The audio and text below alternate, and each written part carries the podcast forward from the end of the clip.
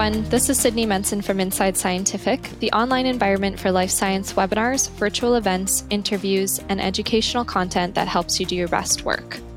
Our Industry Insights sessions are an exploration of what is new and exciting in the life science industry. We hear directly from industry professionals about the latest and greatest developments that push the boundaries of what science can do when great minds tackle even greater problems. Today I'm speaking with Chris Rand, Sales and Marketing Manager at Aurora Scientific. Aurora Scientific supports the scientific community in its goal of research and discovery by providing precision instrumentation of the highest quality, design, construction, and functionality. Chris is going to give us some background information on Aurora Scientific and their journey within the preclinical research world and their advance into the neuroscience space. Let's find out what exciting new industry insights are coming from Aurora Scientific.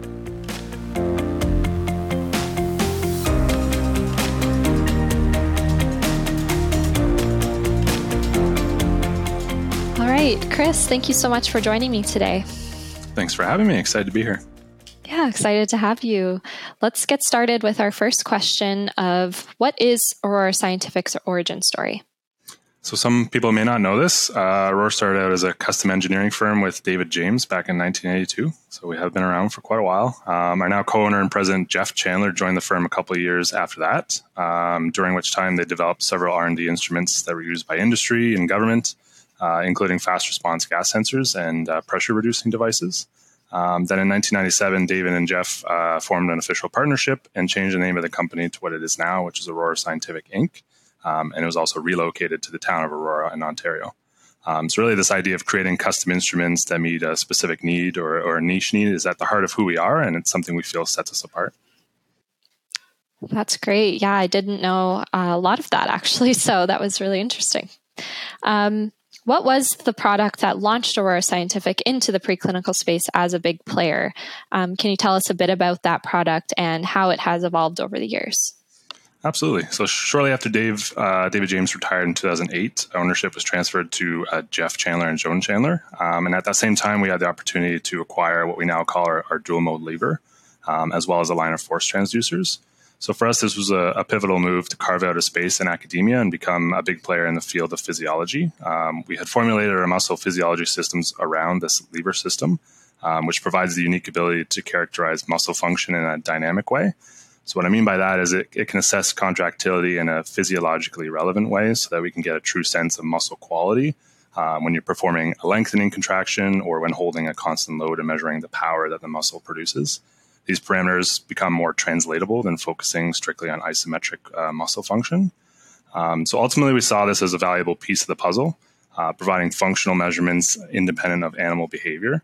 So by removing that behavioral component, the researcher can get to the crux of the issue, which is basically um, you know functional improvements in muscle and neuromuscular disease. Um, it also has the ability to measure uh, muscle in a longitudinal manner, um, uh, which allows researchers to assess those phenotypic changes as well as functional improvements over time in the same animal.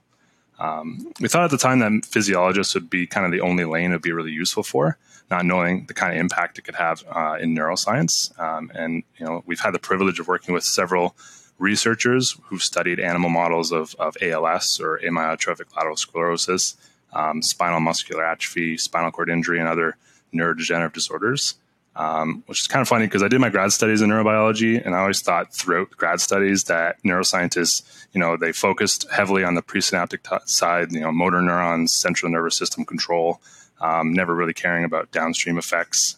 And conversely, you know, muscle physiologists were very focused on the postsynaptic side, the neuromuscular junction. So how the muscle works, what happens when it goes wrong. So this this area, or you know, has really thrived in the last couple years um, with this interplay of you know loss of nerve function or maintenance of uh, degradation of muscle function. So that's a field that's really grown for us over the years. Wow, that's that's fantastic. Um, muscle physiology is is a big one, but uh, as I mentioned before, you know you're diving into the neuroscience space. So, how did the idea for the 300 CI mechanical stimulator come about, and what's their origin story for that product? Good question. So we've been lucky enough to, to work with many great researchers over the years that see us as a, a, trusted partner in the field and have come to us with ideas for either a new product that they want to see developed or a new application for something that already exists. Um, in this case, we had been using our dual mode, uh, as I just talked about, almost exclusively as a way to measure muscle function, muscle contraction, or how much tension is produced onto the lever system. Um, however, a group of researchers in the field of nociception, which is a study of pain, um, doctors Susan Carlton, Ratan Banik, and Geoffrey Bove, uh, among others, uh, had this idea of utilizing the power of the lever system to control and measure force and length um, to reliably uh, apply a compressive load to a piece of tissue something like a skin nerve prep, um, and measure the mechanical sensitivity and receptive fields of nociceptors. Um, so for this, we simply modified the lever arm to become uh, what we call an indenter arm, and we designed these Teflon tips that you can put on the end uh, of a specific diameter. Um, and from that, basically, the, the indenter was born, so our 300 CI. Um, since then, there have been so many cool and unique uses of this mechanical stimulator things from sensitivity of the meninges in the brain and models of migraines and traumatic brain injury, um, and even in vibrotactile sensing and Parkinson's disease. Um, so it's really really cool to see and, and, and, see what people have ideas for us.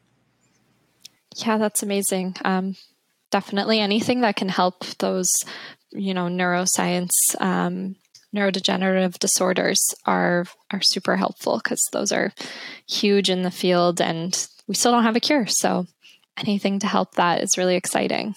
Absolutely. I'm a little bit biased because that's kind of what I did my studies in. So I've always yeah. been very, very interested in this kind of field. So that's great. Um, can you describe how an outdoor gas dispersion sensor became a trusted tool in the olfaction community? Um, so I mentioned earlier that Jeff and David had worked on those fast uh, response chemical sensors. So this was actually used to detect and map dispersion of gas released into the air from a central point. So if a gas cylinder was to release a, a, a piece of gas, um, how does that plume created from that gas cylinder move through the environment? How fast does it reach a certain distance, and what concentration does it get to at, uh, from the source? Um, so the sensor had been used for this application for years. Um, but once again, a group of researchers in the field of olfaction, uh, including Ring Cardé and, and Giovanni Galizia, came across the device and proposed a new application for it.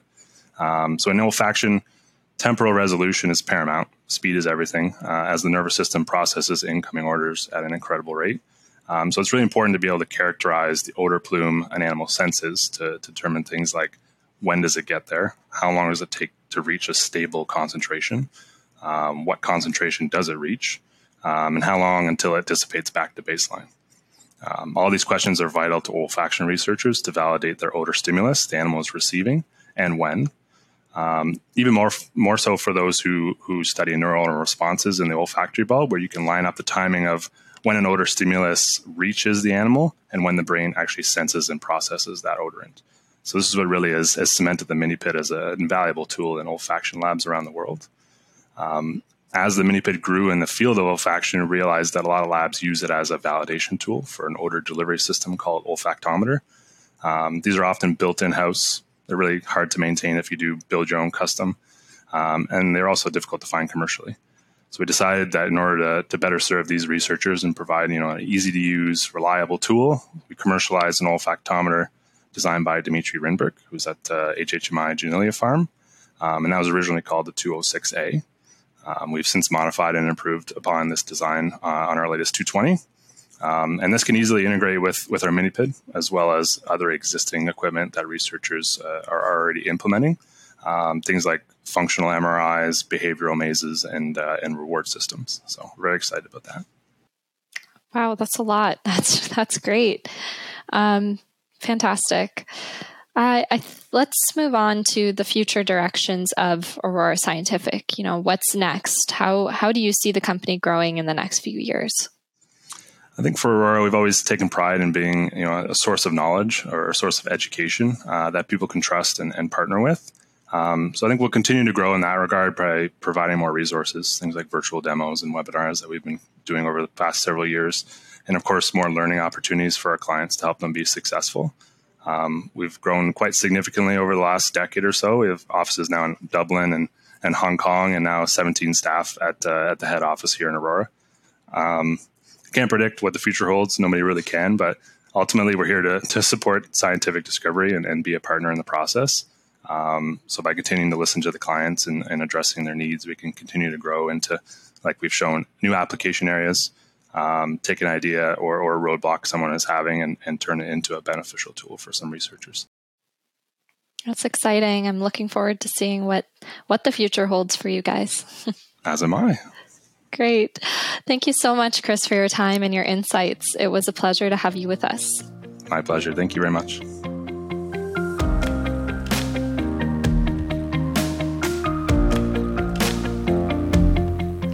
Hope you enjoyed this episode of Industry Insights and that you'll tune in to future episodes where industry professionals just like you answer questions about their work and how their companies share science. Don't forget to subscribe.